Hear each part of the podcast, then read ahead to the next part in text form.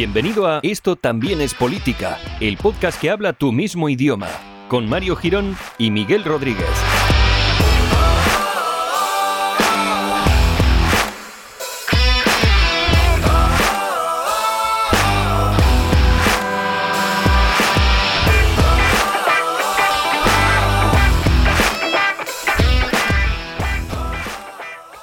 Hola a todos, bienvenidos amigues a un episodio número 94 de Esto también es política, el podcast que trae hasta vuestros orejos recalentados pues lo mejor de la política mundial, incluso interestelar. ¿Qué tal, Miguel? ¿Cómo andas?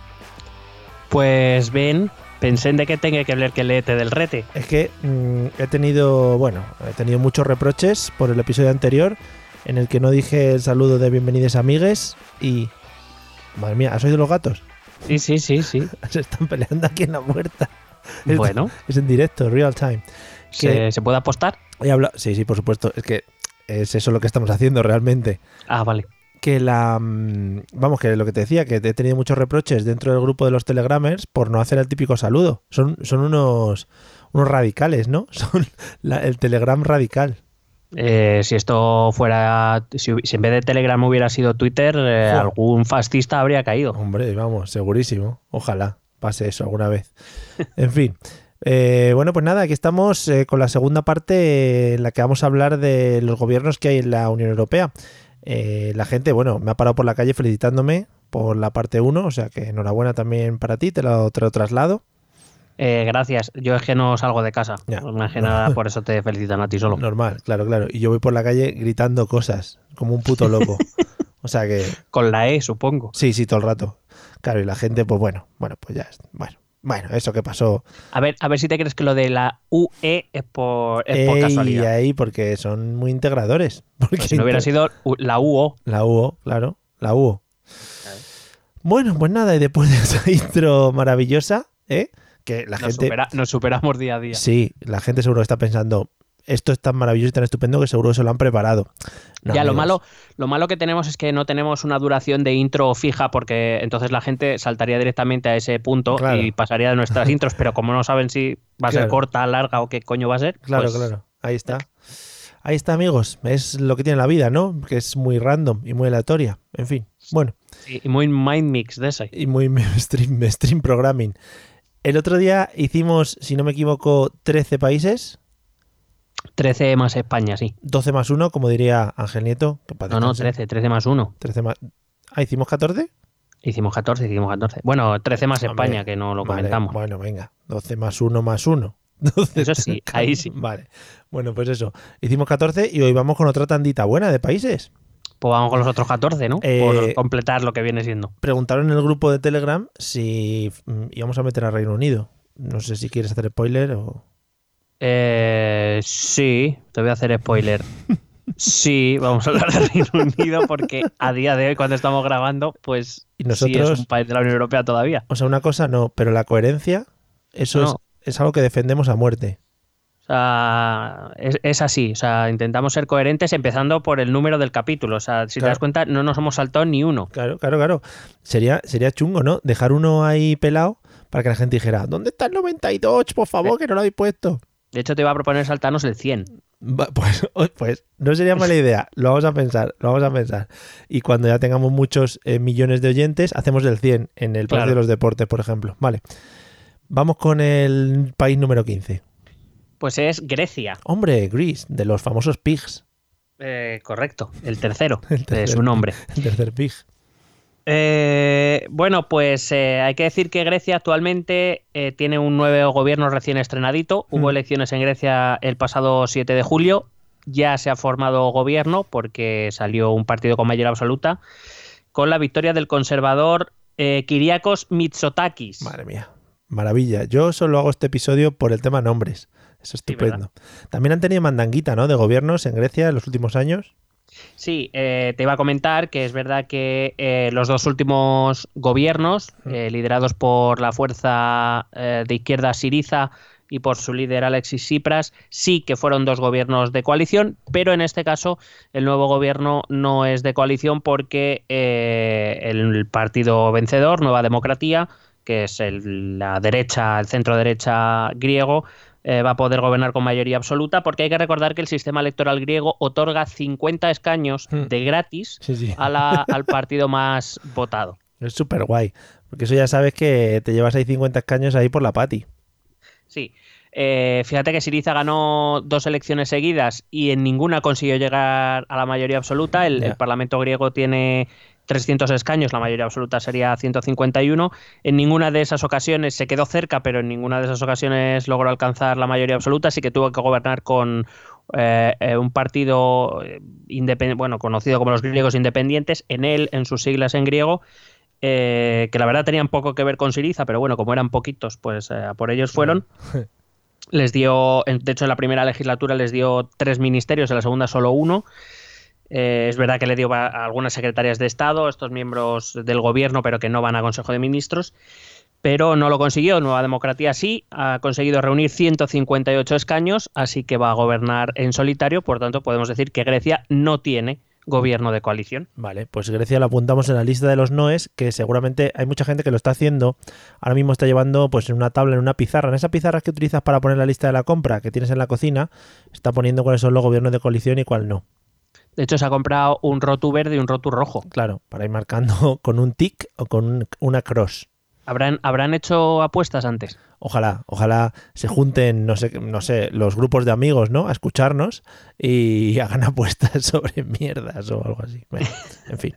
Sobre los Por gatos. ejemplo, ¿cómo ¿Ha vas muerto alguno ya? Perdón. Eh, no, no, están. Ah, eh, aquí cada, cada día traemos dos y bueno, sale uno solo. Todavía queda Mm. tiempo, ¿eh? Queda noche. Eh, ¿El ganador repite al día siguiente o Claro, claro, es un rey de la pista. Ah, vale, vale. Un miau de la pista, lo llamamos. Podemos seguir. Bueno, vamos con el siguiente país que es Hungría. Hungría, muy bonito país. Bueno, las últimas elecciones se celebraron el 8 de abril del año pasado con una, con una victoria ah, arrasadora Sí. de eh, uno de... Porque de Hungría no hablamos mucho, pero de su primer ministro sí que es Víctor Orbán. Hombre, muy bueno. Que es líder del partido Fidesz, eh, que es un partido populista de derechas. Podemos decir que es un partido populista de muy derechas. que, eh, aunque no te lo creas, en el espectro político de Hungría hay, tiene un partido todavía más a la derecha. ¿eh? Mira Joder. que era difícil. Un partido que se llama Jobbik, Sí, que no es... el de la casa de papel.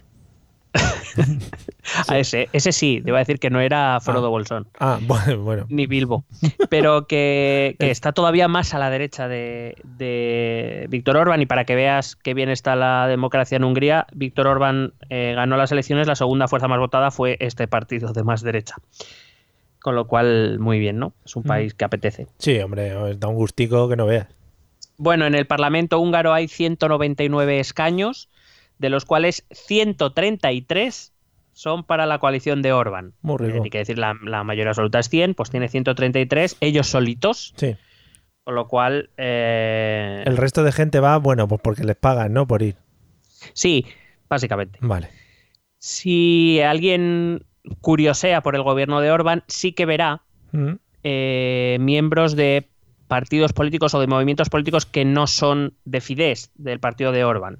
Eh, es el mismo caso del que hablábamos en el anterior episodio de Francia y la, y la coalición de Macron. Es decir, son coaliciones previas a las elecciones que presentan un programa único, por tanto, no podemos hablar de un programa de, eh, de coalición, porque eh, el partido con el que gobierna, que es el Partido Demócrata Cristiano Húngaro, eh, ya se presentó con Fidesz a las elecciones. No hay ninguna coalición eh, o no hay ningún gobierno de coalición porque se presentó con un programa único. Muy bien. Descartados, saquen el rotulador rojo y apunten ahí. Hungría. Correcto. Muy bien. Vamos, si te parece bien, vamos a toda leche. ¿eh? He tenido, he tenido miedo al decir el país porque no sabía si había pasado ya otro o seguíamos en Hungría. He dicho, seguro que la cago, pero me la he jugado. Muy bien. Hoy estoy de apuestas. Vamos con el tercero de esta segunda tanda, que es Irlanda. Irlanda, el otro pig. Correcto, el segundo de los pigs. Nos quedan ahí, y en esta tanda van a llegar más pigs, ¿eh? El- nos queda uno más. Sí. El otro ya lo dijimos, es que nosotros lo escribimos con E. Claro, pige, pige. Y ya pierde todo el, El flow. pige. Pierde todo el flow, sí. Bueno, eh, las últimas elecciones en Irlanda, la República de Irlanda, fueron en febrero de 2016, es decir, se prevén elecciones eh, en este país Fíjate qué, qué, bonito, ¿no? Esas elecciones a principios del año que viene con el tema del Brexit, el tema de la oh. frontera con Irlanda del Norte, muy bonito, muy tranquilo, todo se espera. Sí, no, no van a gritarse nada. Porque recuerda además, entre otras cosas, que el Sinn Féin, eh, que era el que era fue partido eh, el brazo político de, del IRA irlandés, también se presenta en la República de Irlanda. Se presenta tanto en Irlanda del Norte como en, la República de Irlanda. O sea que va a estar ahí. seguro, que, va a ser todo magnífico. Recordando que además el primer ministro de Reino Unido será Boris Johnson. Sí, que está todo maravilloso. Son además seguro son unos tíos muy calmados, ¿no? Que van, bueno, bueno, digamos que les gusta un poco, ¿no? Subir el tono. lo que un poquito, es, lo que es hablar por encima de los baudios que están sopesando la gente normal. Bueno. Correcto. Muy bien. Bueno, pues el resultado de estas elecciones de febrero de 2016 dieron un resultado electoral bastante complicado eh, en el Parlamento irlandés. Perdona que te corte un segundito. Está poniendo un poco voz de Manu Carreño presentando su programa eh, haciendo un carrusel deportivo. Eh. Es que no escucho a Carreño, no te puedo decir. No, yo tampoco, es el primero que me ha, ah, ocurrido. Sí, bueno. Ah, vale. bueno, a ver si, si quieres te puedo poner la voz de Troy McClure. no me esperaba este giro a otro personaje muy candongo, ¿eh? No me lo esperaba. Bueno, decía que el resultado de las elecciones dio un resultado bastante complicado porque eh, no había una mayoría ni de derechas, ni de izquierdas, ni nacionalista, ni no nacionalista. Em, el gobierno que, acababa en esas elecciones sí que era un gobierno de coalición eh, entre un partido que se llama el Fine Gael, que viene a ser nuestro PP, y el Partido Laborista, o sea, una gran coalición. Pero en las elecciones de 2016 ambos partidos perdieron muchos escaños, mientras que el partido de la oposición, que se llama Fianna Fail, sí, muy bonito. que viene a ser un partido liberal conservador, había duplicado su número de escaños. Así que eh, se, ha llegado, se llegó a un acuerdo para un gobierno en minoría del, que ya era primer ministro, en Kenny, que es del Fine Gael, con la abstención de los liberales, pero obligaba al gobierno a negociar con los partidos de la Cámara cada ley o iniciativa que quisiera sacar. Es decir, los liberales permitieron la conformación de un gobierno en minoría, un poco lo que Pedro Sánchez le pide al PP y a Ciudadanos, que les permita formar gobierno. Eso sí, a partir de ahí, cada ley, cada proyecto que el gobierno quisiera sacar, eh, tenía que negociarlo si quería ser aprobado en el Parlamento con todas las fuerzas de la Cámara. Esto por un lado es una putada porque, es decir, tu gobierno está todo el rato sobre el alambre, porque básicamente si el Parlamento se le pone los cojones te echa. Claro. Pero también tiene una, una parte buena, que yo creo que es la que busca Pedro Sánchez, que es que dependiendo de a qué ley o qué proyecto se esté refiriendo, podrá girarse izquierda o a derecha para negociar con unos y con otros dependiendo de cada proyecto concreto. Sí. Eh, es verdad que también Stenda Kenny eh, también consiguió el apoyo de algunos diputados independientes. Em, y lo malo es que este primer ministro, que ya repetía mandato, repito, tuvo que dimitir a mitad de mandato por un escándalo policial Vaya. no probado. Sí. Y, eh, pero se tuvo que ir y el actual primer ministro se llama Leo Varadkar, es del mismo partido y la situación no ha cambiado. El Parlamento irlandés tiene 158 escaños la mayoría absoluta está en 80, el Fine Gael gobierna con apenas 50 escaños.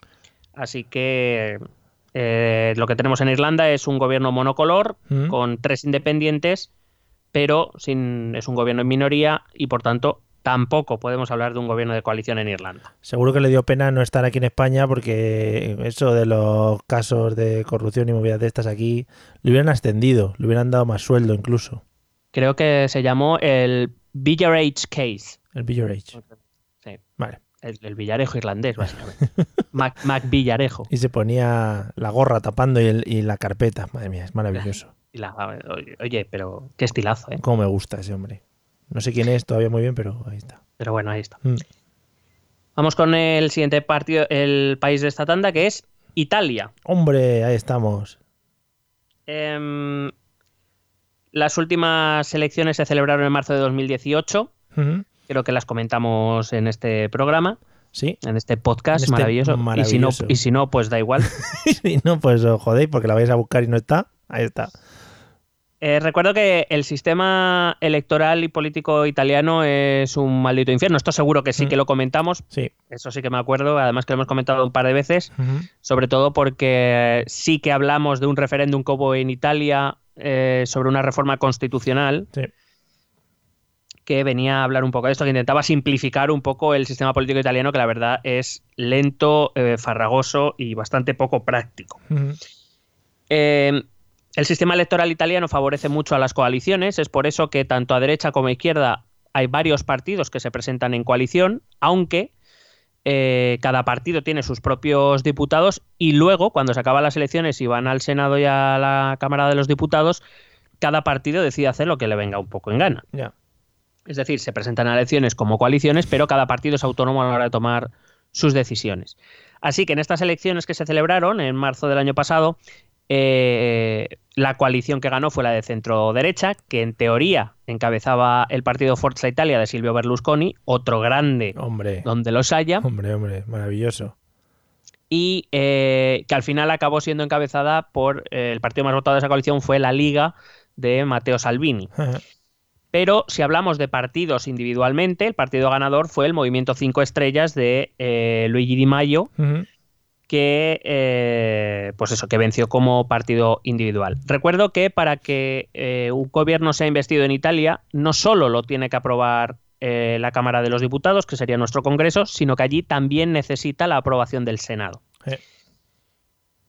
Porque, eh, digo, esta reforma constitucional quería romper ese bicameralismo que hay en Italia, donde las dos cámaras tienen igualdad de poderes, igualdad de importancia, no como por ejemplo en España o en la inmensa mayoría de sistemas parlamentarios, donde suele haber un sistema bicameral imperfecto, donde normalmente el Congreso de los Diputados o, como se llama en cada país, suele tener la última palabra de los asuntos eh, en detrimento del Senado.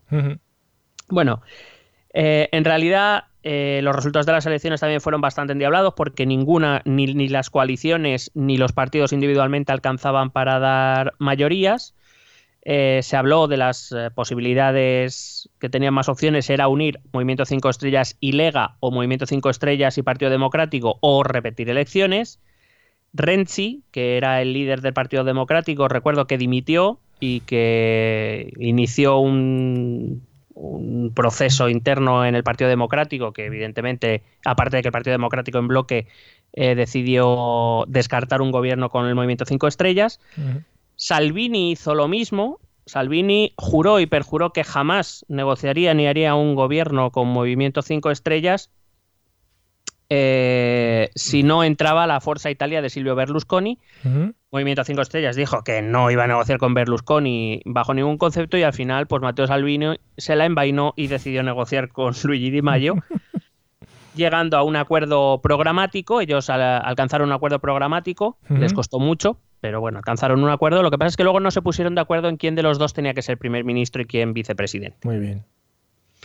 Así que eh, lo que decidieron fue escoger un nombre eh, de consenso, que fue Giuseppe Conte, Ajá. un profesor de Derecho italiano. Le pusieron a él de primer ministro. Te puedes imaginar la capacidad de decisión que tiene ese hombre. Sí. Y Giuseppe Conte tiene dos vicepresidentes, uno Vaya. Matteo Salvini y el otro Luigi Di Maio, los líderes de Lega y Movimiento 5 Estrellas. Qué sorpresa. Bueno, eh, en Italia el Senado tiene 313 senadores, la mayoría absoluta serían 157, Movimiento 5 Estrellas eh, ponía 109, Lega ponía 58, sumaban 167, con lo cual consiguieron la mayoría absoluta en el Senado. Ujú. Y en la Cámara de los Diputados, 621 diputados, la mayoría absoluta en 311. Movimiento 5 Estrellas aportaba 220, Lega aportó 123, 343 mayoría absoluta. Pues ahora. Eh, ¿Cómo se han repartido los ministerios? Bueno, los eh, ministerios se han repartido de la siguiente manera. Movimiento 5 Estrellas tiene 8, tiene justicia, defensa, desarrollo, trabajo y políticas sociales, fomento, cultura, sanidad, relaciones parlamentarias y democracia directa y el Ministerio del Sur. Porque Vale. ya sabes tú que para hacer bien el amor Sí, hay que venir al sur, claro, eso. Han puesto ya a Rafaela. Bueno, el Ministerio del Sur existe en el gobierno italiano porque es una región muy atrasada, digamos, ha sido el África italiano, es decir, lo han expoliado, pero no han hecho, y aparte ha estado el problema de las mafias y demás. O sea, es una región bastante especial dentro de Italia ah, y con este ministerio se quiere reflejar esa mm, digamos, eh, ¿no? que ese, ese carácter de zona especial Sí. del, del país. Así que Movimiento 5 Estrellas, esos ocho ministerios. La Liga tiene siete ministerios. Interior, todos conocemos quién es el ministro del Interior. Otro que eh, Matteo Salvini, que cuando habla también pues sube un poco el pan. El Panini. Además de Interior, tiene Agricultura y Turismo, Administración Pública, Asuntos Regionales, Familia y Discapacidad, Asuntos Europeos, Secretario y eh, un ministro secretario del Consejo de Ministros. Creía que vas a decir ministro secretario del movimiento, pero todavía no. Vale. Eh, los otros cuatro ministerios han quedado en manos de independientes. Tres de ellos son profesores compañeros de Giuseppe Conte, Asuntos Mm, Exteriores, vaya. Economía y Hacienda y Medio Ambiente y Educación, Universidad e Investigación. El, el cuarto ministerio de estos ha quedado en manos de un militar, Muy bien. que no tiene, dices, está en defensa, no, no, está en Economía y Hacienda. Y eh, con lo cual, después de dicho esto, podemos decir que en Italia sí hay un gobierno de coalición. Muy bien. Fijaros, ¿eh? No lo esperabais, ¿eh? Pues toma ahí los italianos, ¿eh? Pues ala ahí. Bueno, o sí, no sé, tampoco. Mm, Por favor, eh, almohadilla lo esperábamos. O almohadilla no lo esperábamos. Sí, sí, sí. Y darle a la campana y suscríbanse. Vamos con el siguiente país que es Letonia. Hombre, un gran país. De los haya. Hombre. Si supiera dónde está Letonia, imagínate. Ya, sería la hostia. Eh, las últimas elecciones letonas se celebraron el pasado 6 de octubre y han tardado cuatro meses en formalizar un gobierno, para que veas que no somos los únicos. Bueno, eso para nosotros no es nada. Eh, para nosotros eso es rápido. Eso vamos, es una velocidad de la hostia. Eh, es una coalición de cinco partidos en un parlamento que tiene siete. Eso estaría guay, porque, oye, si ya quedan todos, quedan todos entre ellos y se hacen ahí un poquito un ministerio para cada uno, pues ya está hecho, hombre. Bueno, pues eh, ha, ha habido dos que han dicho que no jugaban y ya está. Pobretes. Eh, evidentemente, como podrás entender, en un parlamento donde hay siete partidos, Ujú. que cinco llegan a un acuerdo es tremendamente complicado porque significa que representan diferentes sensibilidades, Sí. muchas diferencias eh, entre ellos. De hecho, el primer ministro letón eh, fue el tercer candidato que intentó formar gobierno. O sea, hubo dos que lo intentaron y dijeron que no. Y es el líder del partido con menos escaños del Parlamento. Ah, muy bien. Se llama, a ver si lo digo, Cristianis Karins. Joder, qué bien que te hayas preparado los nombres porque eso creo que gusta, ¿eh? Gusta. A ti te da la vida. A mí sí. Yo creí que se iba a, que se iba a llamar, y atención al chiste, prepárense, chuletón. Venga.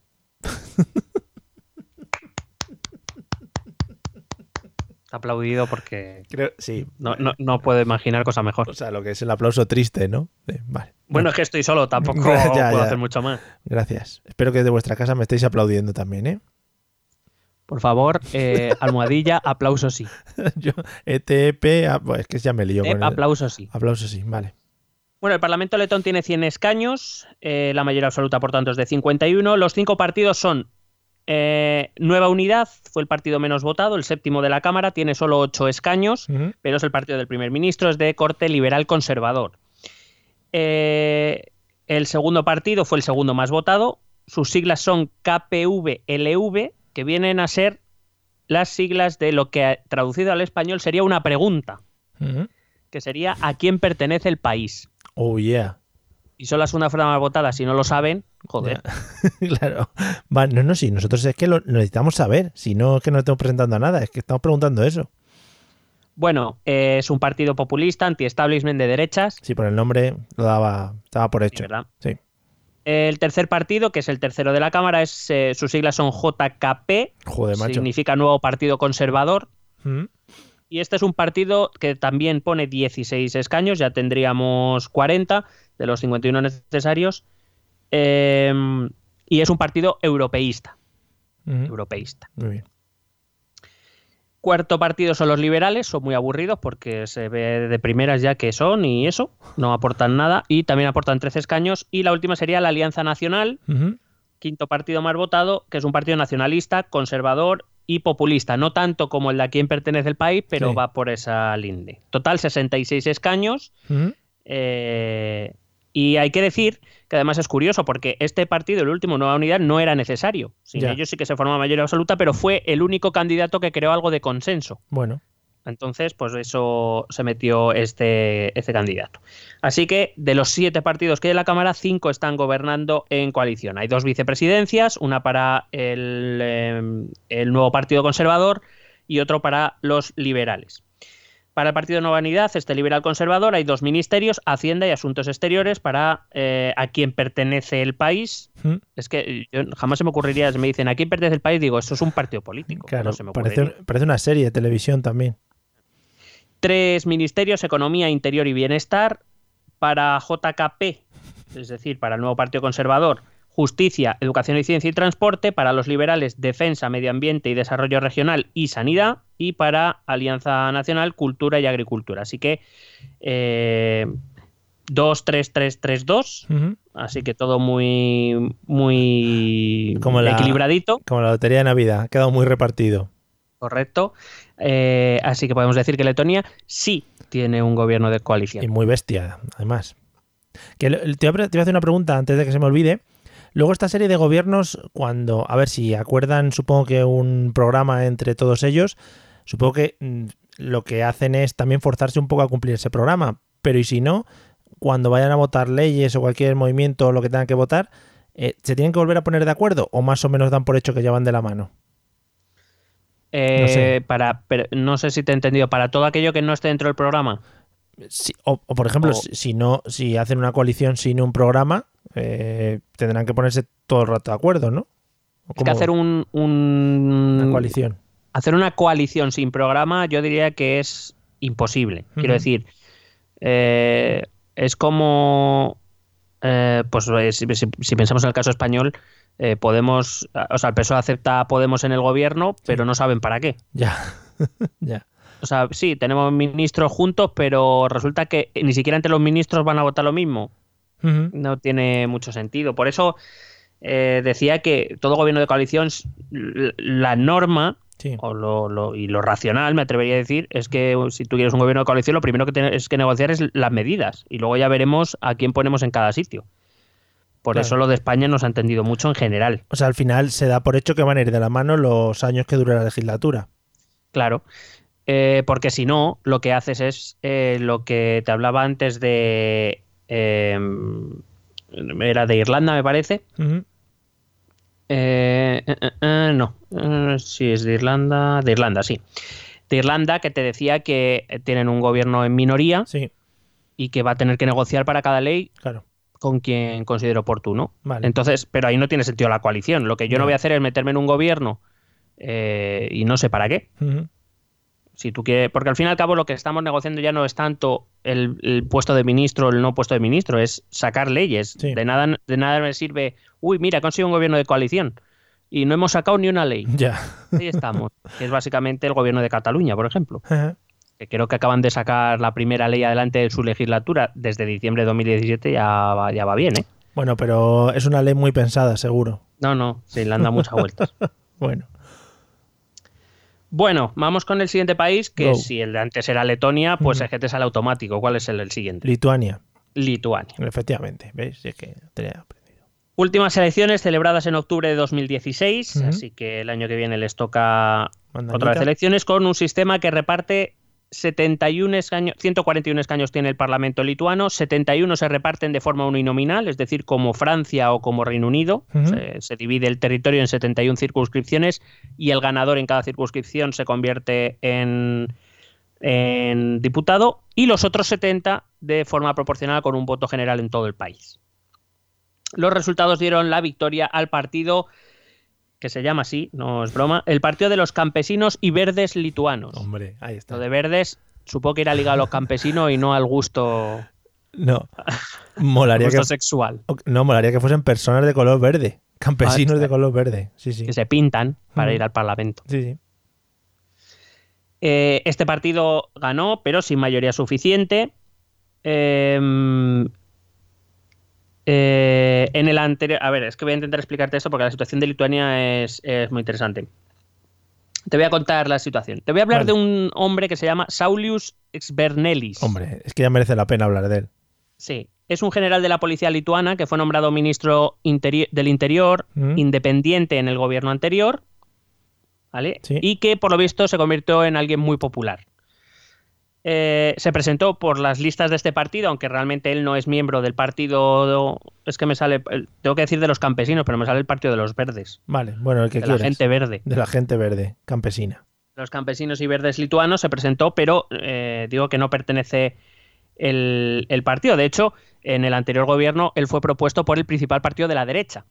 este, el, partido de los campesinos y verdes eh, lituanos es de izquierda pero eh, se hizo tan, tan popular que actualmente eh, que fue nombrado tras estas elecciones primer ministro eh, tras alcanzar un acuerdo con el Partido Socialdemócrata Lituano, aunque gobiernan en minoría con el apoyo externo del Partido Laborista Democrático.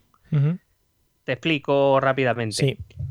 hay un gobierno de coalición, ahora lo voy a volver a explicar, pero que tiene apoyo externo. Pero es que la formación de gobierno fue, eh, fue un espectáculo digno de España.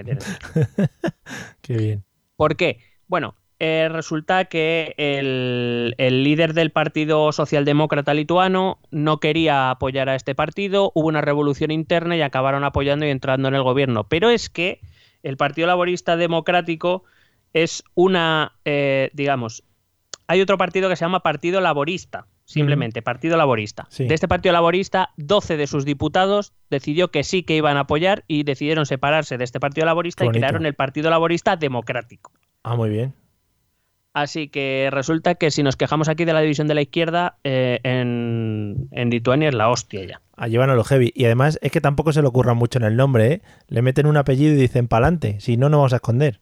Sí, básicamente. Vale. Bueno, el Parlamento lituano te decía 141 escaños, la mayoría absoluta en 71. Este partido de los campesinos, bueno, te, he dicho que era de izquierdas.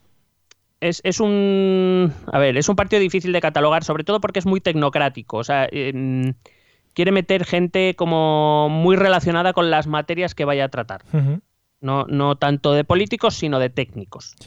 Que tienden un poco hacia la izquierda, pero tampoco excesivamente. O sea, el Partido Socialdemócrata está más a la izquierda. Bueno, total, que este partido de los campesinos y verdes lituanos, que en las anteriores elecciones había conseguido un diputado, en estas elecciones consiguió 54. Eh, y ahí se sumaron los 17 del Partido Socialdemócrata Lituano. Esto hacían 71 eh, justos para conseguir la mayoría absoluta. Pero, como te digo, dos diputados de este Partido Socialdemócrata decidieron apoyar a su líder y no votar esta coalición. Sí. Así que actualmente son 54 y 15, 69. Por eso necesitan estos 11 diputados desgajados del otro partido laborista. Madre mía, chico. Exactamente. Eh, a ver cómo te cuento esto, porque es complicado. Te he dicho que el Partido de los Comunistas y Verdes Lituanos son un partido sobre todo tecnócrata. Y entonces no confían mucho en gente del partido, es decir, propiamente con el carné del partido. Muy bien. De hecho, que tengan el carné del partido solo hay dos ministerios. Sí. Que son el de Agricultura y Medio Ambiente. Ah. Eh, y del Partido Socialdemócrata, ahora mismo, ahora mismo no hay ningún ministro. Digo ahora mismo porque eh, empezaron teniendo el de Economía e Innovación, pero a mitad de mandato quitaron al ministro y se lo dieron a otro tecnócrata. Así que podemos decir, o sea, literalmente, aunque están gobernando juntos, sí estrictamente no es un gobierno de coalición porque no hay ningún ministro del Partido Socialdemócrata ahora mismo. Ya. Aquí que cada uno lo ponga donde quiera. O sea, sí que hay un programa, una negociación programática entre dos partidos. Sí que en cierta medida el Partido Socialdemócrata forma parte del gobierno porque está. Eh, porque sí que tuvo participación en el gobierno. Lo que pasa es que ahora mismo no tiene ninguno. Ya. Ningún ministro. Entonces. Eh, Básicamente que, cada uno lo ponga donde quiera. Yo estrictamente lo, lo tendría que poner sin gobierno de coalición, porque ahora mismo no hay ningún eh, ministro de otro partido que no sea el del gobierno. Le pasa eso a Pablo Iglesias, que no le dan ministerios, madre mía, la que se monta. Como sí, pero, pero imagínate que el partido del gobierno decide que, no, que no, que la, inmensa mayoría de ministerios para independientes, que yo tampoco voy a tener gente aquí del partido, eso no se ha visto, vamos. Es que eso también, bueno, que tampoco sé si es bueno o malo. no, no, hombre, pues, pues, era bueno o malo dependiendo de la gestión que hagan estos independientes, claro. Claro, hombre. Esto todo hay que verlo con esa perspectiva. Si pones ahí a los payasos de la tele, evidentemente. Claro, pero yo no es algo que vea que rechace de primeras, ¿eh? Ya. por si acaso. Ya, ya, no estaría bien. Que Bueno, vuelva, vamos que con el siguiente país. Que vuelva Maxim Huerta, Por favor. pendiente. Máximo, máximo. Ah, era Máximo, vale. Décimo meridio. Eh, vamos con el siguiente país, ¿te parece bien? Sí, hombre, me parece genial. Luxemburgo. Hombre, a tope con Luxemburgo, ¿eh? Joder. Ese gran país. Que siempre que le toca jugar con España es un facilillo. Está muy preocupado, sobre todo teniendo oh, el PIB per cápita más alto del mundo. Ya, sí. Eh, elecciones celebradas el pasado 14 de octubre. El gobierno se formalizó en diciembre, Mm, dos meses para formar gobierno. Y eso que son pequeños. Qué ¿eh? flojo, sí. La victoria fue para el Partido Popular Social Cristiano. Madre mía, chico. Aquí estamos perdiendo en los nombres, ¿eh? Deberíamos poner más en los nombres. Aquí los nombres son muy sosos. Sí, aquí no se, se quedaron en Partido Popular. Ya ves. Lo de social cristiano es que por lo- no sé, no estará bien visto. Eh, obteniendo eh, que obtuvo un tercio de los escaños, 21 de 60, Mm, pero el gobierno fue encargado al primer ministro saliente y líder de la segunda fuerza más votada, Xavier Bettel, líder del Partido Democrático, que cerró una coalición de gobierno con otros dos partidos de la Cámara. En el Parlamento de Luxemburgo también hay siete. Eh, o sea, no, no es tan. no es como Letonia, ¿sabes? Sí. O sea, que haya 3 de 7 me parece normal, que haya 5 de 7 gobernando, eso, eso es lo bonito. Sí, pero hay, hay siete literalmente, ¿no? Siete personas allí puestas. Sí, bueno, hay 60, tampoco son muchos No más. son muchos, sí. 60 escaños, mayoría absoluta de 31. El Partido Democrático, que es un partido socioliberal, eh, aportaba 12 escaños. El Partido de los Trabajadores de Luxemburgo aportó 10 escaños. El. Partido de los Verdes, 9 escaños, total 31, mayoría absoluta.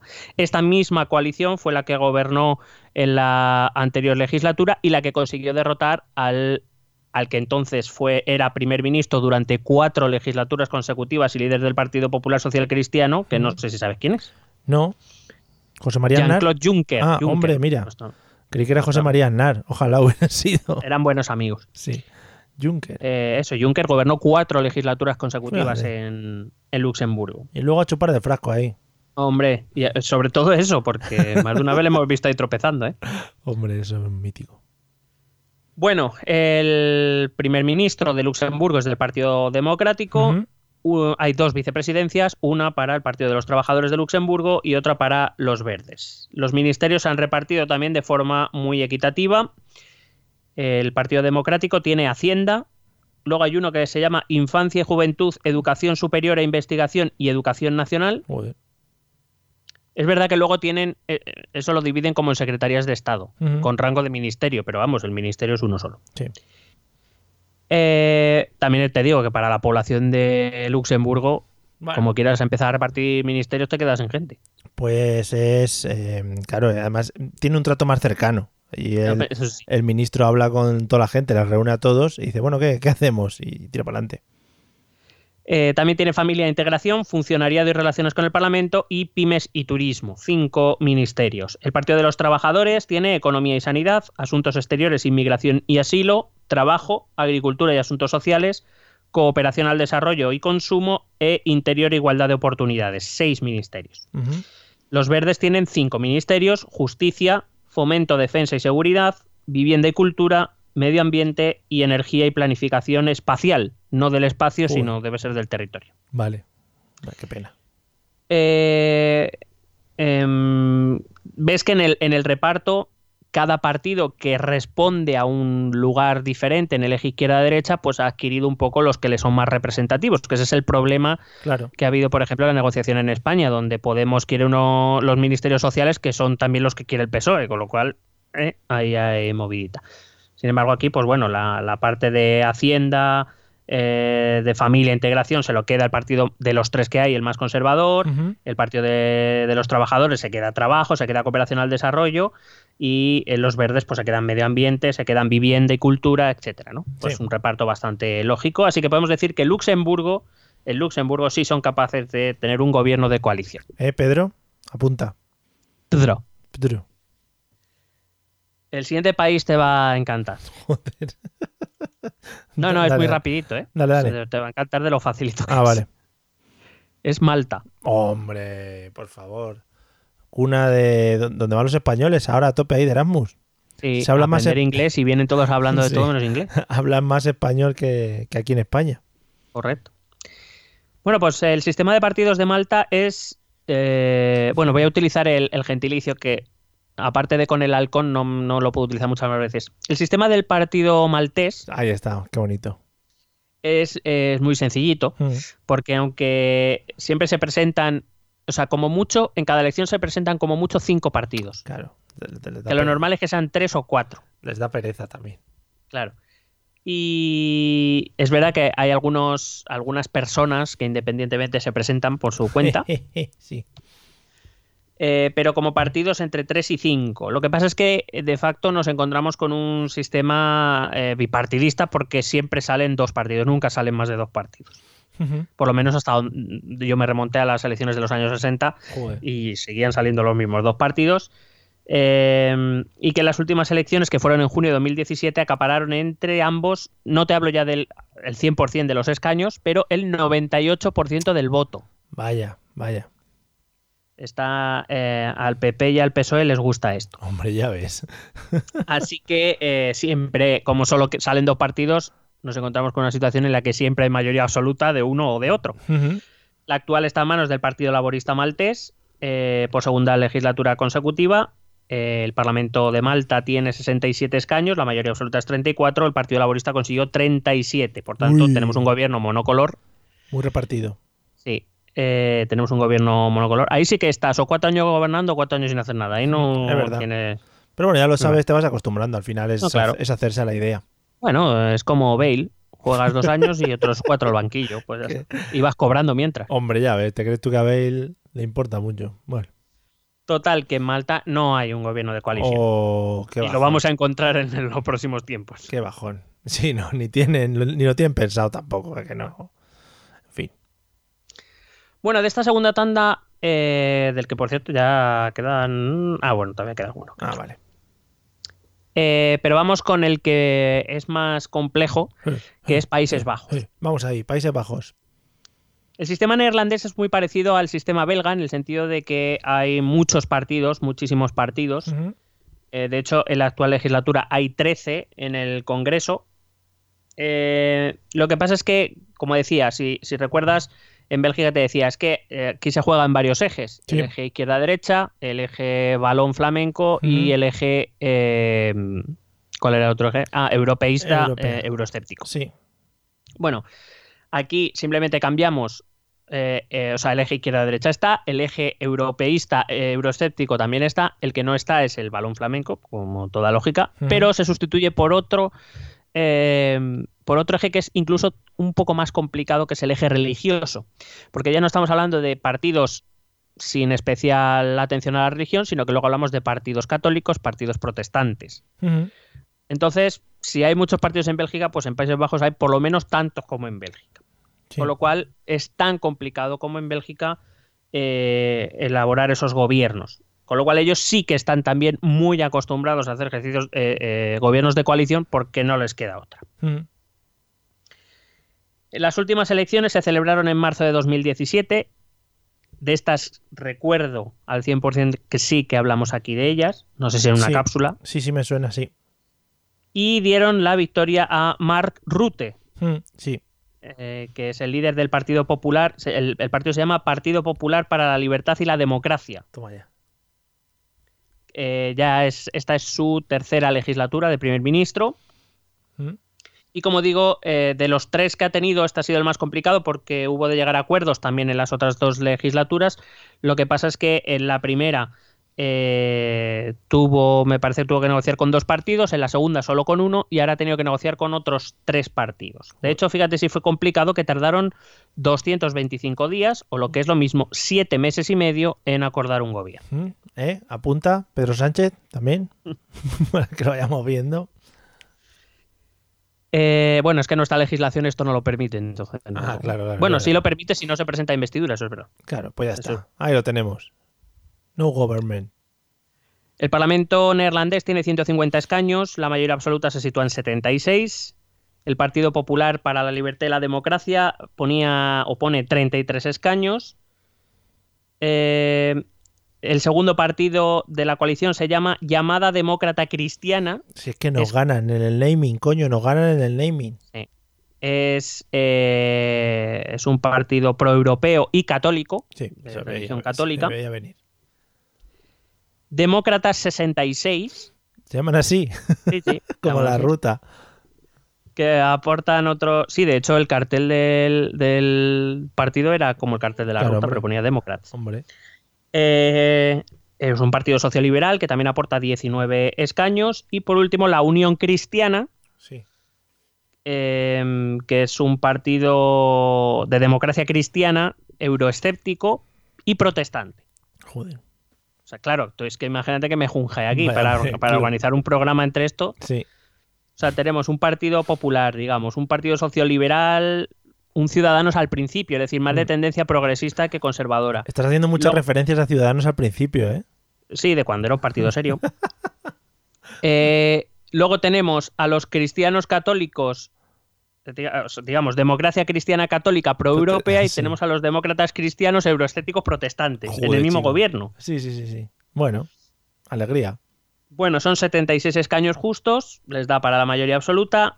El primer ministro, Mark Rutte, del Partido Popular para la Libertad y la Democracia, tres vicepresidencias, una para cada uno de los otros tres partidos de la coalición. Y el reparto de ministerios, pues ha quedado así. El Partido Popular para la Libertad y la Democracia tiene eh, cinco, cinco ministros, pero tres ministerios.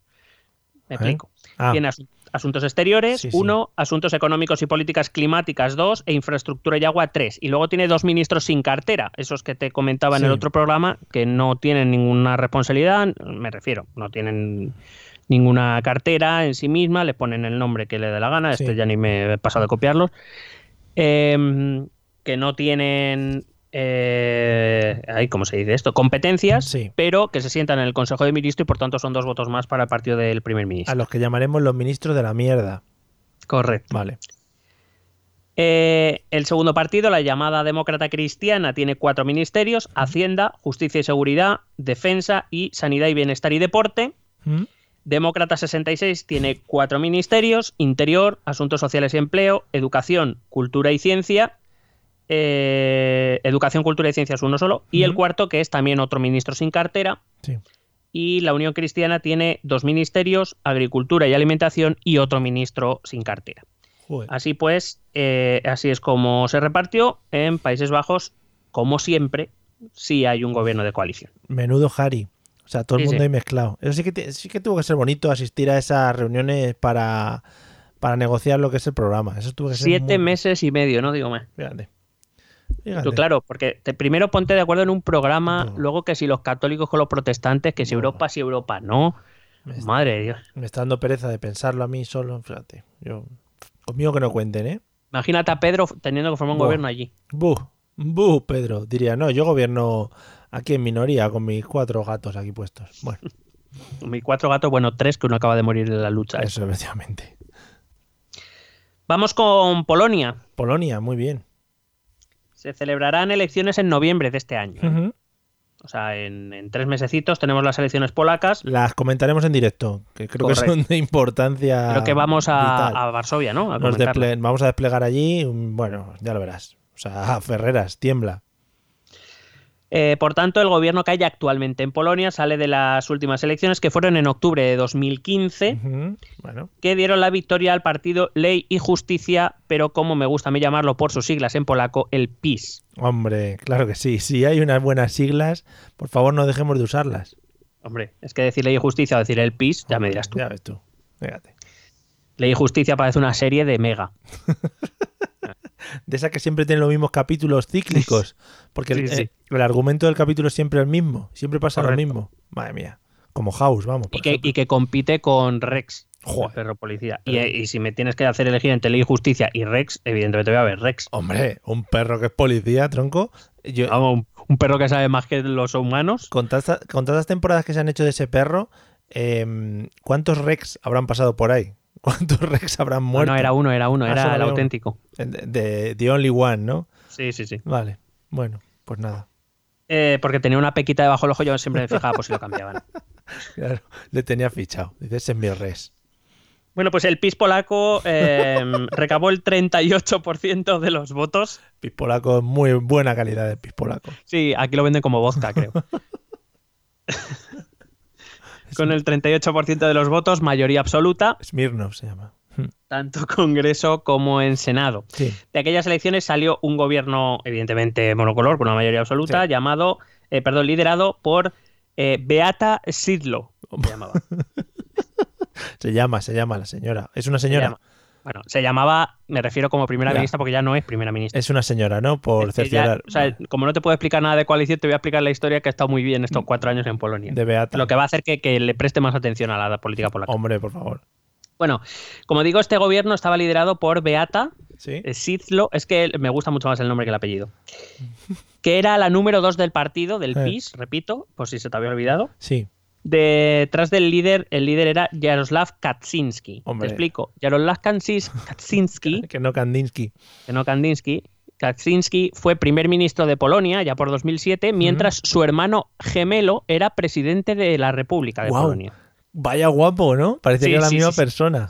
Sabía que te iba a gustar. Lo que pasa es que antes de que acabara la legislatura, el que era presidente de, de la República se mató en un accidente. Oh, vaya. Y este, y este se ha quedado de líder del partido, pero ahora mismo no es nada, básicamente. Y como O solo se dedica a decir lo que el partido que hacer. como se parecía mucho, hizo los dos papeles, ¿no?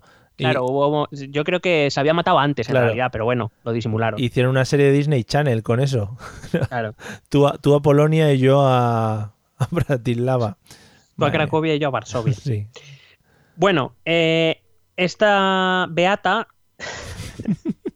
Santa Perdón, Teresa. perdón. sí. Esta Beata Sidlo eh, sustituyó, eh, relevó como primera ministra a Donald Tusk, el que Sí. hasta ahora era el presidente del, del Consejo Europeo. Otro. Sí, otro que ¿Qué dijo tal, que no me queréis aquí, pues ya, a donde me den mandanga. Chupin de Frasquín. Y eh, fue, eh, hay que decir que fue la primera eh, candidata polaca en obtener una mayoría absoluta tras, eh, tras el final del comunismo en. Polonia. Con ese nombre, aunque solo fuera por las risas. Eh, lo que pasa es que Beata tuvo, tuvo varios problemas. Sí, hombre. Tuvo una aparición de la Virgin, bueno, un montón de cosas. sí, sí. ¿Has visto también qué manera estamos teniendo en este episodio Sí. de faltar a países? No, hombre, está faltando tuyo. Sí, Es que se llama Beata. ¿Yo qué O sea, quieres que haga? Hablamos de, Beata, la lideresa del PIS. hablamos de Luxemburgo. Pua, puta mierda de país, eso era. Malta. Que son Fua. poco- hemos dicho que somos que son pocos, Bueno. pero también he dicho que ellos están muy preocupados con su PIB per cápita, el más alto de Europa. Sí, sí, sí. están a tope. Bueno, sigamos con la historia de la Beata. Bueno, pues eh, Beata Sidlock, eh, repito, lideresa del PIS, Sí. bueno, segunda del PIS, ¿Qué- qué- porque el primero es, es el que te he dicho antes, eh, Kaczynski, Sí. El que meó por Bueno, primera decía, vez. sí. Tuvo, eh, tuvo bastantes problemas causados por ella misma, quiero decir. El problema era ella. Vale, vale. Primero fue la lideresa que intentó llevar a cabo aquella polémica reforma del Tribunal Constitucional que sacó a muchos polacos a la calle, que tuvo Hombre. problemas incluso con la Unión Europea, diciendo que como llevan a cabo esa reforma, eh, pues Polonia dejaba de facto de ser una, Sí. un, un país con separación de poderes, por Mm. tanto un país democrático y por tanto un país admisible a la Unión Europea. Recordemos. Reforma que al final no se llevó a cabo, pero ahí echó un poquito de leña al fuego. La recordamos todos. Llenó portadas aquí en España. Eh, la segunda crisis que tuvo fue la del Brexit, porque eh, Oh, claro, hay muchos inmigrantes polacos en Reino Unido. Ah, vale, vale. Hmm. Y, y, bueno, pues eh, ella fue una activista, digamos, que no deja, siendo un asunto europeo como era el Brexit, pero no Hmm. dejaba de ser un asunto interno británico. Lo que se Entonces podría ella llamar como que hacía declaraciones de más. lo que se podría llamar el PIS contra Teresa May, ¿no? Correcto. Vale. Peace- bueno, era PIS contra Cameron. Ah, vale, Estaba era Cameron todavía. Vale, vale. Eh, cuando lo del Brexit ya fue eh, cosa hecha, el referéndum se hizo, eh, Beata, eh, que era proclive a negociar muy duramente con Reino Unido, Hombre, ofreció a la OTAN eh, A la OTAN. que... Sí, sí, escucha, escucha. Ofreció a la OTAN poner una base permanente en Polonia. Y esto eh, va en contra de los acuerdos que Polonia firmó con Rusia en 1997. Claro. Vladimir estaba mosqueadete. Yo creo que Vladimir llamó a, a Kaczynski y le dijo, vamos a ver, Mira, Kachins. Le dijo, mira, Kachins. se lo dije a tu hermano que en paz descanse. sí.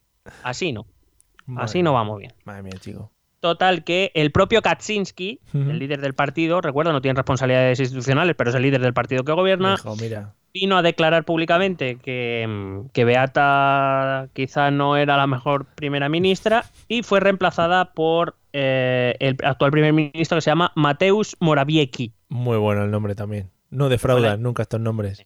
El año pasado eh, es verdad que hay miembros de otras fuerzas políticas muy pequeñas y afines al PIS que se presentaron con ellos en las elecciones, volvemos Sí. al mismo caso, así pues no hay gobierno de coalición en Polonia, Gobierna solo el PIS. el PIS. Vale. Y- Pero ya Beata no. No, Beata no. Recordemos, o sea, está en un retiro espiritual ahora. Correcto. Que a lo mejor no era este el tema del programa, pero me ha Bueno, parecido interesante la historia de Beata. Mm, O sea, teniendo mandanga buena y un nombre bueno, yo siempre tiro por ahí. ¿eh? Eh, Te agradezco el apoyo, Hay que abrir caminos al PIS, siempre. siempre. Porque si no, puede que cause el problema. Claro, es que tú eso si te lo guardas, eso al final acaba explotando. Vamos con Portugal. Hombre, The Last Pig. Ahí está. Que en realidad es el primero. Bueno, el primero, porque, pero porque cuadra, ¿no? En el nombre. Eh, Claro. Es la cabeza del cerdo. Hmm. Bueno, pues eh, en Portugal se celebrarán elecciones también el próximo octubre. Mm. El actual gobierno, por tanto, es fruto de las elecciones de 2015 que dieron la victoria a una coalición llamada Adelante Portugal, Mm. que era la coalición de centro-derecha Sí. eh, del Partido Socialdemócrata, que allí Partido Socialdemócrata es partido de derecha, de centro-derecha, no de centro-izquierda, Sí. cuidado con esto. Cuidadito. Que- Creo que ya lo dijimos también en algún programa. Mm. Y el Partido Popular Portugués, que este sí es más identificable con el nuestro. Sí. Eh, esta coalición obtuvo 102 de los 230 escaños, insuficientes para gobernar. Oh. Esta coalición estaba liderada por Pedro Pasos Coelho, que era el Mm. último primer ministro, Sí. y bastante impopular, hay que decirlo, en Portugal. Aún así, eh, en la ronda de consultas, el, el presidente de Portugal, Cavaco Silva, eh, decidió que Pasos Coelho tenía que intentarlo, no lo consiguió y ya le dio el, el encargo de formar gobierno al líder del segundo partido más votado, que fue el Partido Socialista Portugués, liderado por Antonio Costa, que es el primer ministro. Es una, fue una negociación bastante difícil, esta sí la seguí bastante de cerca y eh, llegó a un acuerdo programático con otras tres fuerzas, pero con un gobierno en solitario, en minoría, apoyado desde fuera por las otras tres fuerzas. Es decir, el gobierno está formado solo por el Partido Socialista y las otras tres fuerzas que firmaron ese pacto programático están en el Parlamento, pero eh, apoyan las iniciativas del Partido Socialista o apoyaban, ahora te explico por qué, eh, pero no formaron parte del gobierno. En el Parlamento portugués hay 230 escaños, la mayoría absoluta se alcanza con 116, el Partido Socialista tiene 86. Los apoyos desde fuera, que eran del bloque de izquierda, eh, o bloque de izquierda traducido al castellano, Muy por si acaso menos, no mal, lo ha entendido. menos, menos mal, menos mal, sí. Eh, 19 escaños y otros 17 que ponen la coalición democrática unitaria, que en realidad son dos partidos, el Partido Comunista Portugués y los Verdes. Sí. Eh, así que con los apoyos que tiene fuera, el gobierno de Antonio Silva tenía 122 escaños, mayoría absoluta. Lo que pasa es que eh, em, esta semana. No sé si esta semana o la anterior, hace muy poquito, el Partido Socialista ha sacado una nueva reforma laboral Vaya. que han apoyado los partidos de centro derecha, Sí. porque los partidos de esta coalición han votado en contra. No les gustaba esa reforma laboral del Partido Socialista. Lo que pasa es que eh, entiendo que es un movimiento, sobre todo de cara al, a las elecciones de octubre, Sí. Eh, porque bueno, quiero decir que ya que le hagan, que le quieran hacer ahora una moción de censura o cualquier otra cosa, ya es inútil, si es que va a haber el 10 de octubre, que era ya no, no. Entonces, eh, digamos que por eso esta es la fórmula, igual que la aquella que te contaba Danesa, esta es la fórmula que le gusta a Pedro Sánchez. Sí, lo he leído hoy por ahí, que quería hacer no sé qué a la portuguesa. Mm. Claro, el gobierno a la portuguesa, que es firmar un pacto programático con Unidas Podemos, si fuese menester con otras fuerzas, pero gobernar en solitario y así tener esa flexibilidad de, para algunas cuestiones, poder mirar a otro lado del arco parlamentario. Precisamente por eso es una de las razones por las que Pablo Iglesias no, no quiere un gobierno solitario del PSOE y si quiere entrar en el gobierno, o por- al menos eso es lo que da a entender. Pero es, Lo que pasa es que Pablo Iglesias ha estado, eh, digamos, eh, como, ¿qué iba a decir? Como diciendo que el gobierno portugués o la fórmula portuguesa era maravillosa, para que nos entendamos, Unidas Podemos se puede reflejar un poco en, en, el bloco de izquierda, eh, sin ser exactamente, pero era un poco como, ¿no? Qué, qué bonito Portugal, a ver si aprendemos aquí. Y ahora que Pedro quiere esa fórmula, le dice que ahora no. Ya. Con sus razones, que son las que te acabo de explicar, claro. Eso al final para el partido del gobierno se le puede volver a la contra en cualquier momento, ¿no? Bueno, la realidad es que hay un gobierno en minoría y que en el momento que tus socios o aquellos con los que has firmado pactos te den la espalda, pues estás fuera, o sea, el gobierno se acaba. No... Hasta luego, Mari Carmen, sí. Salvo que te empieces a apoyar en otras fuerzas. En este caso sería con el centro derecha. Lo que pasa es que para un partido socialista, una cosa es que te apoyes puntualmente para algunas reformas, para algún pacto de Estado, que nos gusta mucho aquí, de todo lo que, de todos los pactos de Estado que ha habido en este país sobre los últimos años, que han sido, madre mía, Sí, sí. O sea, Eh. están desbordados. Se han quedado sin los papeles donde se firman. Esos Sí, papeles que tienen arriba que pone pacto de Estado, ya no, no, no, no hay más. Hay que imprimirlos, sí. Mm. Pues una cosa es que te puedas apoyar en partidos de centro derecha o igualmente siendo un partido a lo mejor de centro derecha apoyarte en un partido de centro izquierda o de izquierda para algo puntual y otra cosa es hacerlo de forma recurrente. Ya. Bueno, Eh, tus votantes pueden entender una- un apoyo puntual, pero no entenderán un apoyo. Por eso las grandes coaliciones mm, no son muy bien vistas en líneas generales en la mayoría de países. ya. Pero la realidad es que Portugal tiene un gobierno solo del Partido Socialista con algunos independientes, así que Portugal no tiene un gobierno de coalición. Vale. Bueno, nos quedan tres, vamos rápido. Vamos allá. El siguiente es muy rápido, Sí. que es eh, Reino Unido. Hombre, aquí estamos. Vamos al lío. Esto tiene mandanga ya con lo suyo, como para ponerse a gobernar. Sí.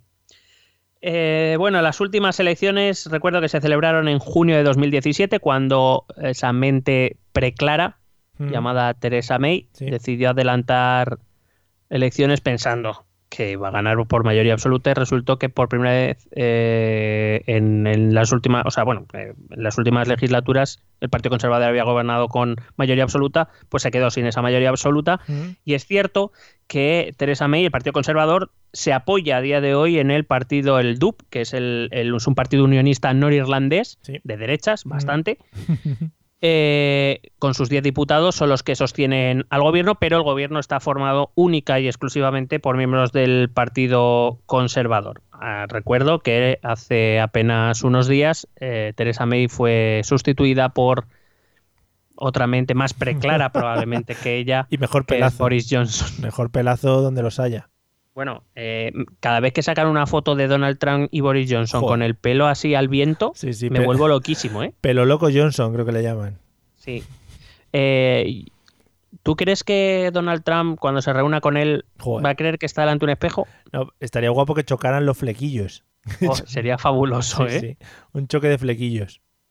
Sería maravilloso. Bueno, sabes ya que Boris Johnson ha anunciado que va a salir en octubre, que es cuando se acaba Sí. el plazo que se dieron en, en marzo. Sí, que pase lo que pase. que va a sal- sí, que va a salir, hay acuerdo, no hay acuerdo.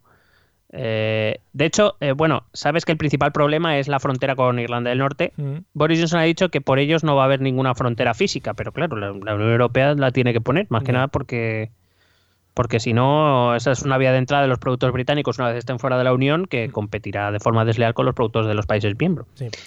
De todas maneras, yo no sé si no va a poner una frontera física, también se le pueden colar por ahí todo lo que no quieren Chan, los chan. conservadores y los brexiters, que es inmigrantes. O sea que tampoco entiendo muy bien la política. Bueno, pues nada, ya veremos. Bueno, Reino Unido no tiene gobierno de coalición. Nada. Están ahí a tope. Nos quedan dos países. Vamos con Rumanía. Rumanía, muy bien. Las últimas elecciones se celebraron en diciembre de 2016. Ujú. Esta también tiene historieta buena. ¿eh? Los Sí. países de Europa del Este he encontrado que son bastante interesantes. Tiene, le meten mucho drama, ¿no? Para luego sí, poder sí. sacar series y documentales, reality documentales de esos. Mm. Claro. Bueno, te decía que las últimas elecciones se celebraron en diciembre de 2016 y dieron la victoria al Partido Socialdemócrata de Liviu Dragnea. Hombre, a tope. A tope con los vampiros. Venga, hasta luego. Liviu, Liviu Dragnea, que fue suspendido por sospechas de fraude electoral el mismo año de las elecciones. Jugaba con Jika Hagi, de lateral izquierdo, creo, los dos. Sí. Eh, y Cosmin contra. Venga, a ver si puedo faltar un poquito más. Sigue, sigue. Dale. Eh, digo que fue eh, tenía sospechas encima suya de fraude electoral sí, vaya. y eh, o sea esto es en 2016 Mm. y luego hay un intervalo y en 2019 ha sido enviado, o sea, hace unos pocos meses, eh, ha sido enviado a prisión por malversación por contratar a dos miembros del partido para trabajos que no existían. Muy bien. Malversación de, de caudales públicos a la cárcel tres años y medio. Ha hecho, venga, ¿qué coño más tengo que hacer ya para que me trinquéis? Bueno, como digo, este Liviu Dragnea eh, ya tenía las sospechas de fraude electoral, así que el propio partido, eh, en vez de dárselo a él, que era el líder, ¿Mm? Encargó el gobierno, o el, el, presidente rumano, encargó el gobierno a otro miembro del Partido Socialdemócrata que es llamado Sorin Grindenau. Todos parecen enfermedades, también te digo, ¿eh? Sí, o, o películas de Harry Potter. Sí, es verdad. Bueno, eh, este Sorin Grindenau es un miembro del Partido Socialdemócrata que se enfrentó al propio Dragnea por el liderazgo del partido, diciendo Hombre. que evidentemente alguien con sospechas de fraude electoral encima no podía liderar el partido. ¿Mm? Eh, lo que pasa es que eh, em, había un. O sea, el partido con el que estaban negociando dijo: Bueno, cuando resolváis lo que sea, ya me volvéis a llamar. Yo mientras tanto paso de vosotros. Claro. A ver si encima me voy a haber pringado por la mierda. Total, que eh, este eh, Sorin Grindenau, que fue nombrado primer ministro, se, eh, cuando se acabó el lío en el Partido Socialdemócrata, se enfrentó a una moción de confianza y la perdió. Joder, vaya. Queremos al otro, al corrupto. Sí. No, el relevo lo tomó eh, una mujer que se llama Mihai Tudose. que va a restaurar el pacto con el Partido de los Liberales, que es el partido con el que ya habían pactado tanto eh, Dragnea como Grindenau. Volvió a retomar ese pacto. Eh, y resulta que... eh, Qué falta de respeto. joder. este, eh, perdón, es- he dicho que era una mujer, no era un hombre. Mihai Tudose era un hombre. No, O sea, ya lo que faltaba ya. Espera, espera, perdón, hombre, me he equivocado. Que Es luego hay se una mujer metida en el ajo, pero es que no era esto. Todavía no ha Este llegado. Vale. Hombre, es que con Mihai, yo qué sé. Sí, mija. Bueno. Bueno, eh, este Mihai Tudose consiguió eh, resolver, eh, re- o sea, recomponer el pacto con el, Sí. el Partido de los Liberales. ¿Eh? El anteriormente conocido como ella. Ahora es él. Bueno, pues resulta que este Mihai Tudose de repente se ve envuelto en un escándalo porque ha plagiado su tesis doctoral. Joder, colega. Eh, Pues oye, eso no ha pasado nunca aquí en España, ¿eh? Espera, espera. Ah. Y por si acaso ya estaba, estaba poco estable, decidió hacer unas declaraciones en contra de la minoría húngara, un poco subiditas de tono. Joder, qué guapo. Entonces, ¿qué pasó? Que le forzaron un poco, le dimitieron un poco. Sí. Y entonces la actual primera ministra, ahora sí es una mujer, Sí. la actual primera ministra de Rumanía es Viorica Dancila, Sí. que consiguió mantener el pacto con los liberales, pero bueno, Ujú. que han pasado cuatro socialdemócratas. Los liberales ahí como en plan, bueno, pues aquí estamos, ¿no? Y aquí- Claro. Y no sé tú, pero el año que viene hay elecciones en Joder. Rumanía y yo quiero estar pendiente. Aunque solo sea por el nombre, sí, sí, hay que coger estos países maravillosos y estar pendiente de sus elecciones. O sea, especial Rumanía. Eh, Rumanía tiene, igual que Italia, eh, el presidente de- el primer ministro tiene que pasar por Senado y Congreso. En el. Senado son 136 senadores, 69 mayoría absoluta. El Partido Socialdemócrata suma 67, en los liberales 9, 76 Adentro. mayoría absoluta. En el Congreso 328 miembros, 165 mayoría absoluta, 154 aporta a los socialdemócratas, 20 los liberales, 174 mayoría absoluta. A la primera ministra Viorica Dancila hay cuatro vicepresidencias, porque no se fían de ella, debe ser Claro, ya. claro. Tres son del Partido Socialdemócrata, uno de los liberales. Y el reparto de, de ministerios va en consonancia a la fuerza que hay en el Parlamento. Eh, los liberales tienen cuatro ministerios, medio ambiente, asuntos exteriores, energía y relaciones con el Parlamento. Ha habido dos ministerios que se han dejado en manos de independientes, cultura, identidad nacional y justicia. Mm. Y el 21 ministerios restantes están en manos de los socialdemócratas. No te voy a dar la lista porque 21 ministerios, vámonos. 21 ministerios. Tienen 26 ministerios. Para adelante ahí, claro. Así que podemos decir que en algún momento Rumanía ha tenido un gobierno de coalición. Vale, en algún momento de su vida, guay. Sí, era un mes sí, un mes no, por lo visto. Sí, guay. No, pero ahora sí, ahora toca sí. Vale, ahora sí. Nos quedamos con el sí. Y vamos con el último. Pues nada, qué pena. Suecia. Hombre, ahí estamos. ¿No estaban metidos en Finlandia? ¿Eh? Recordemos, no había un partido sueco en Finlandia. Sí, sí, sí, sí. Ah, y además en el también. gobierno, en el gobierno. También gobiernan en su país. Creí que se estaban también. expandiendo. Vale, vale. Claro, los de Ikea. No sé, hombre. Bueno, eh, es Ikea contra Nokia. Joder. Tenemos claro quién ha ganado. Estereotipos, sí, sí, hombre, por supuesto. Bueno, las últimas elecciones suecas se celebraron el pasado septiembre, casi va a ser un año, y dio unos resultados bastante complicados porque, para resumirlo muy mucho, podemos decir que los partidos de izquierda sumaban el 40% de los escaños, los partidos de derecha otro 40% y casi el 20% restante lo sumaban los demócratas suecos, que es este partido nacionalista, populista, de extrema derecha eh, de Suecia. Básicamente, nadie o casi nadie del arco parlamentario sueco quiere o, mostró que quisiera eh, negociar con los demócratas suecos, con lo cual, pues o había partidos de izquierda y derecha que gobernaban juntos o esto iba a parecer muy difícil. No sé si te recuerda alguna situación. Vaya, sí, sí. Em, el sistema electoral sueco, además, es, me hace. Me, me, gusta bastante porque el sistema electoral sueco dice que hay que el Parlamento sueco tiene cuatro oportunidades para investir presidente. Y que si al cuarto ya no la han investido, ¿Eh? se convocan elecciones. Claro. Pero lo cojonudo es que la, las fechas ¿Mm? o sea, no, las ponen los candidatos. O sea, aquí de verdad el presidente del Parlamento hace lo que cree conveniente. De hecho, eh, se hicieron las dos primeras sin éxito y se puse y, el presidente del Parlamento dijo, a ver, esto ya estamos hablando de enero, eh, dijo, a ver, pues hay un candidato el 11 y si no presentamos otro el 16 y si no vamos a elecciones. O sea, aquí si queréis negociar, negociar rapidito que me tenéis hasta los huevos. que, además, que, además, hay puente, el puente de, de Longstrand, eh, así se llama, y hay que cortar por lo sano. Que también es el nombre de una lámpara, creo. Sí, sí, por eso, tiraba, tiraba de ahí. Tengo aquí el catálogo del IKEA, he tirado la primera que he encontrado. Que por cierto, eh, he visto que en mi casa, eh, esto por si lo queréis mirar, hay unas macetas del IKEA, para hacer un breve corte aquí, ya que estamos hablando de Suecia, hay unas macetas del IKEA que se llaman macetas papaja. O sea, macetas papaja. Lo podéis mirar. Venga, pues. ¿Papaja? Papaja, no, sí. ¿No las tienes? Sí, sí, que tengo dos. Dos macetas papaja. pues nada. Puedes seguir. Gracias. Bueno, la situación es que eh, Stefan Lofven, que era el líder del Partido Socialdemócrata y ganador de las elecciones, se encontró con muchos problemas para repetir gobierno, ya había, era primer ministro. Cerró un acuerdo con sus ya entonces socios de gobierno, los verdes, pero ya no les daba la mayoría. Y eh, forman un gobierno bastante, bastante débil. Un gobierno que se ha quedado en minoría, pero que consiguió la abstención del Partido de Centro y del Partido Liberal a cambio de concesiones programáticas y de cerrarle el paso al partido de la izquierda. Para que nos entendamos, es como si eh, Pedro Sánchez hubiera llegado a un acuerdo con Equo, pues, porque es el partido de los verdes, no es Podemos. Sí. Eh, con, digamos, con nuestro partido ecologista, que no tenemos. Y eh, Ciudadanos, en cualquiera de sus versiones, sí. y Partido Popular se hubieran abstenido Uy.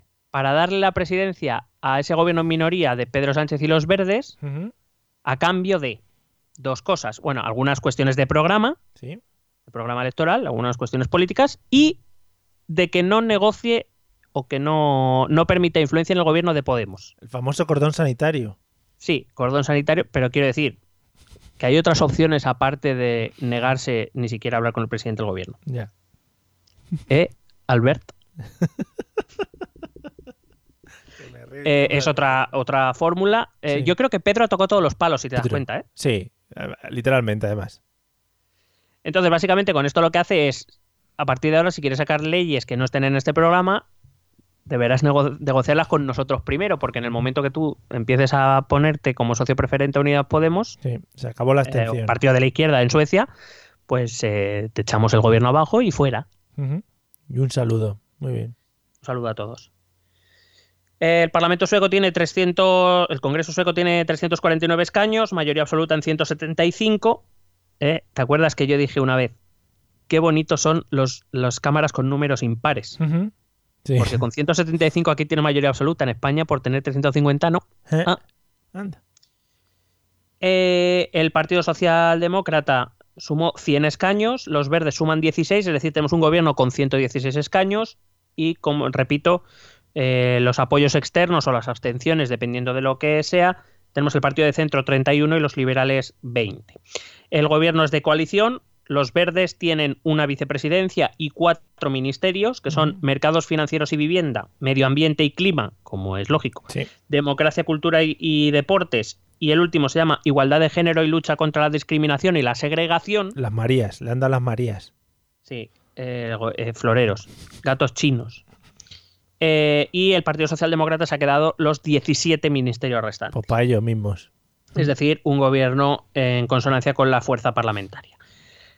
Y podemos decir que Suecia sí tiene un gobierno en coalición, en este caso en minoría. Suecia entra en nuestro ranking de SIES eh, de cara a, a, bueno, al concurso que estamos haciendo, ¿no? De eh, ¿eres una coalición o no? Que lo vamos a empezar a mover. Vamos a poner trampillas que caigan mientras que se les eche cosas por la cabeza. ¿Qué te parece? Correcto, me parece fenomentástico. Creo que es el nuevo formato de televisión que lo va a petar ahora, con una vaquilla alrededor, pillando a gente. Eh, bueno, estará Ramón García, pero Hombre, Ramón García es la vaquilla. O sea, no te digo más. Ramón García es la vaquilla, porque no se, porque claro, no se puede maltratar a animales. Bueno, pues esos serían todos los gobiernos de la Unión Europea. Eh, podemos comprobar que a día de hoy, eh, estamos grabando jueves 1 de agosto ya, es verdad. eh, la- el mantra tan repetido, si, si lo que se dice es 20 de los 28 países de la Unión están gobernados por coaliciones, no es correcto. Mm, Si la frase es eh, la mayoría de países de la Unión Europea tienen un gobierno de coalición, podemos decir que es correcto a día de hoy correcto. Y que en muchos países ha habido gobierno, hay y habrá gobiernos de coalición, también es correcto. Recuerdo, por si acaso te hago un breve repaso, Sí. gobiernos de coalición ahora mismo hay en Alemania, Sí. en Bulgaria, Sí. en Chequia, en Croacia, en Eslovaquia, en Eslovenia, en Estonia, en Finlandia, en Italia, en Letonia, en Luxemburgo, en Países Bajos, Rumanía y Suecia, 14 países. Muy bien. No lo hay en Chipre, Dinamarca, Francia, Grecia, Sí, Hungría, sí. Irlanda, Lituania. Malta, Polonia, Portugal y Reino Unido, que serían 11 países, y ahora mismo hay tres países sin gobierno, que son Austria, Sí. Bélgica y España. Vamos ahí, España, claro que sí. Encarrilando. ¿Y Ciudad del Vaticano? ¿Cómo andan? Eh, es una monarquía absoluta, Vale. no es broma, ¿eh? Ya, ya. Pero me gusta mucho hablar Lo de pasa es que no, es de la- no he hablado de ello porque no es de la Unión Europea. Ya, habría que tratarlo en algún momento, ¿eh? Política en la Ciudad del Vaticano, que seguro que hay mucha mandanga ahí metida. Pero tú no sabes qué mandanga hay ahí. Hombre, unos Pero de la buena, buena. mandangones. La de volver al siglo XVII. Con cardenales ahí metiéndose las dobladas unos a otros. Hombre, joder, como tiene que ser, coño. Y ojalá eh, duelos ahí a espada, al sol, madre mía, sería maravilloso. Hombre, eh, solo hay que ver a la Guardia Suiza. Hombre, bellos, bellos. Eh, bueno, amigos, pues nada, hay que dar nuestro resumen de los gobiernos en la Unión Europea. Eh, yo creo que es algo que debería entrar como materia obligatoria. Los que dais clase, que todo esto se lo supieran de carrerilla, los estudiantes. No, de hecho yo voy a llegar a clase, se lo voy, le voy a dar al play y yo ya me voy a descansar. Claro, para adelante. Por lo menos dos orillas las tienes ahí cubiertas, ¿eh? Claro, O sea, muy bien. pues son dos clases muy buenas. Vale, pues nada, eh, ahora les dejas, eh, amigos, estudiantes de Miguel, os dejamos con los métodos de contacto por si queréis hacerle llegar las tareas, los deberes, los proyectos, lo que vayáis creando, ¿vale? Sí, Ahí- porque yo les digo que lo manden a ETEP, que a mí no me manden, que no me den nada en clase. Claro, claro, ahí queda, ahí quedan los métodos. ¿Quieres preguntarnos algo? ¿Proponernos algún tema? ¿Exponernos tu opinión? Ponte en contacto con nosotros. Es muy fácil. Envíanos un correo electrónico a esta dirección. Esto también es política.gmail.com. También puedes escribirnos en nuestra página de Facebook. Esto también es política. O en nuestra cuenta de Twitter, arroba etepolítica. O si lo prefieres, visita nuestro blog. Esto también es política.wordpress.com. Recuerda que puedes suscribirte a nuestro canal de YouTube. Y si quieres charlar con nosotros directamente, únete a nuestro grupo de Telegram. Busca el enlace en nuestras redes sociales. Porque tú también formas Bueno, parte de los esto métodos. He es querido entrar un poquito más eh, rural, ¿no? Un poquito más lo que es viniéndome a la España eh, más, ¿cómo se llama? Mm, Profunda, la España olvidada, la España olvidada. Vaciada, vaciada. Ah, vaciada. Joder, que cada año lo cambian de nombre. O sea, yo, claro, Claro. se va girando, ¿no? Has, entra- has entrado un poco como el Partido de los Campesinos. Sí, los campesinos verdes. Ojalá, macho, fueran aliens. Campesinos verdes o todos vestidos de verde o lo que fuera. Sería maravilloso. Y nada. Es que no podía añadir nada vale, más. Vale, vale. sé. Eh, ¿lle- ¿Llevas bien todo el, el tema del calor y eso? ¿Lo estás trabajando bien? Hombre, hay que reconocer que los últimos días han estado bastante aceptables. ¿Podrías decir que ¿Qué ha refrescado un poquito? Podemos decir que, bueno, que hace un poco menos de calor. De todas formas, eh, yo voy en pelotas por, por mi casa, por la calle. Qué bien. Buena imagen para la gente que te está escuchando ahora mismo. Voy con el micrófono, de hecho, por la calle. Efectivamente, además tapando las partes nobles. claro, claro. Apúntate Ahí al va, el, ahí va el portátil. Apúntate al programa ese que les quitan la ropa y todas las cosas de su casa. ¿No los has visto? Qué pereza. Se llama el. ¿Cómo se llama? El container. El contenedor, eso. El contenedor, algo así. Sí, el contenedor. Y van en bolas por la calle. Y se oye a la gente decir, uy, uy, que va desnudo. Ya, entere en Facebook, pues te sí. quita la cuenta. Claro, efectivamente. Bueno, pues todo muy hilado, ¿eh? Ay, bueno, pues nada, amigos. eh, hasta aquí el programa número 94. Esperamos que os haya gustado. Seguro que sí, porque que ha sido, creo que, mm, si no el mejor, en el top 5. El top 5 de Hombre, mejores. Todo el- con el PIS, Hombre, ya que, es que eso ya sube todo. Pis, Beata, todos los rumanos. Claro. metiéndonos con Luxemburgo como un país. Bueno, en fin. Pues nada, hasta aquí el programa para no ofender a más culturas. Eh, nos vemos en el próximo programa. Esperamos contar con vosotros y sobre todo con amigos vuestros a los que les recomendéis nuestra escucha. Hala, nos vemos pronto. Chao.